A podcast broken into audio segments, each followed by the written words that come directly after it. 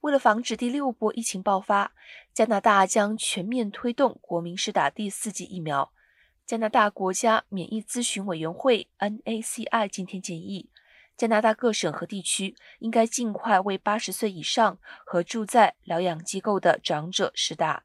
另外，七十至七十九岁的民众也能够成为接种第四剂的对象。各省可以酌情考虑，因为在所有年龄层中，老年人是最容易出现重症、需要住院治疗的群体。加拿大公共卫生署已经预测。Omicron 亚型变异株 BA.2 传染力强大，将在未来几周使全加拿大的感染病例和住院人数明显增加。委员会认为，继续推进疫苗注射率，能够让更多的人愿意接种第三剂和第四剂疫苗，不仅可以降低病毒的高传染性，也能够避免染疫后的重症风险。